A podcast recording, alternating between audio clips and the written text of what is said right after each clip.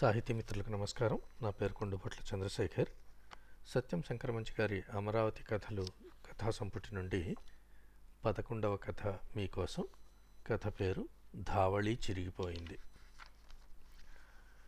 అవధాన్లు గారు గొంతెత్తి ఆశీర్వచన పనస్ చదువుతుంటే దేవతలు దిగివచ్చి దీవిస్తున్నట్టు ఉండేది.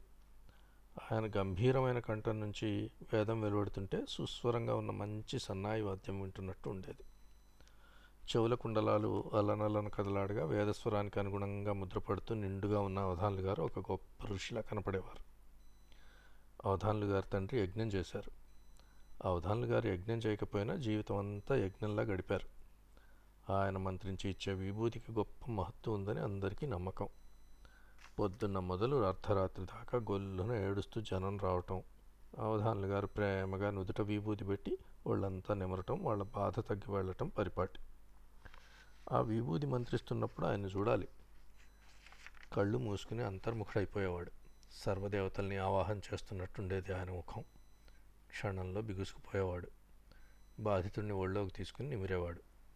అంతలో నవ్వుతూ అతగాడి కళ్ళలోకి చూసేవాడు. ఆ చూపులో కరుణ దయ నేనున్నాను నీకేం భయం లేదన్న హామీ. ఆ కొడుపునొప్పివాడు నవ్వేవాడు.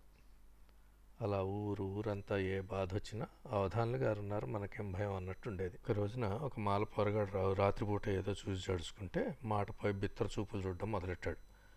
ఆ పొరని ఒళ్ళో పడుకు పెట్టుకుని ఎరా ఎరా అంటూ ఒళ్ళంతా నిమురుతూ ఒంటి నిండా విభూది రాసి వాడి చేత పలికించి నవ్వించి పంపాడు. అది చూసి అవధానులు గారి భార్య స్వామిదేవమ్మ అయ్యో అయ్యో అమ్మ అలవాడిని ముట్టుకుంటారటండి అంటే కడుపు నొప్పి నీకు వస్తుంది వాడికి వస్తుందే. పట్టు నీకు విభూతి పెడతాను అన్నాడు అవధానులు గారు. నాకెందుకు విభూతి అని ఆవిడంటే నీకు ఈ రోగం పోవటానికి అని విభూతి పెట్టి వాకిట్లోకి చక్కగా వచ్చేశారు. ఆయన సాయంత్రం అన్ని వీధులు తిరిగేవారు మంత్రించిన విభూతితో. ఆయన ఇంట్లో లేనప్పుడు ఎవరైనా వస్తే స్వామిదమ్మ గారు భర్తను తలుచుకొని విభూతి పెడుతుంది. అవధానులు గారి కొడుకు పేరు శాస్త్రి వచ్చిన వాళ్ళని తిట్టుకుంటూ ఇంత విభూతి గడ్డ పడేస్తాడు. విభూతి అన్నం పెడుతుందా? ఒకళ్ళు కూర ఇంకొకళ్ళు మజ్జిగ తీసుకొచ్చి ఇస్తే ఇంతకాలం గడిచింది కానీ పంటలు పండగ ఊరంతా దరిద్రం అనుభవిస్తున్న దశలో అవధానులు గారి ఇల్లు గడవటం కష్టమైపోయింది. ఎదిగొచ్చిన పేరు శాస్త్రి గుళ్ళో అభిషేకం చేసి సంపాదించడం మొదలుపెట్టాడు. పేరు శాస్త్రి ముఖం చూసి అవధానులు గారి అబ్బాయి అంటే ఎవ్వరూ నమ్మరు. అంతేకాదు అవధానులు గారి దీక్ష వేరు ఇతని దీక్ష వేరు.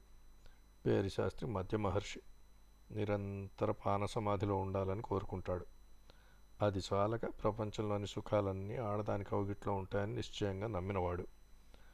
ఆడవాళ్ళ పెదవులు అందుకోవటానికి అభిషేకాల డబ్బులు చాలకపోతే కృష్ణరేవులో సంకల్పాలు చెప్పి సంచయనాలు చేయించి యాత్రికుల్ని పిండి సంపాదించేవాడు మూడు రూపాయలు అక్కడ పెట్టకపోతే ముక్తి లేదనేవాడు.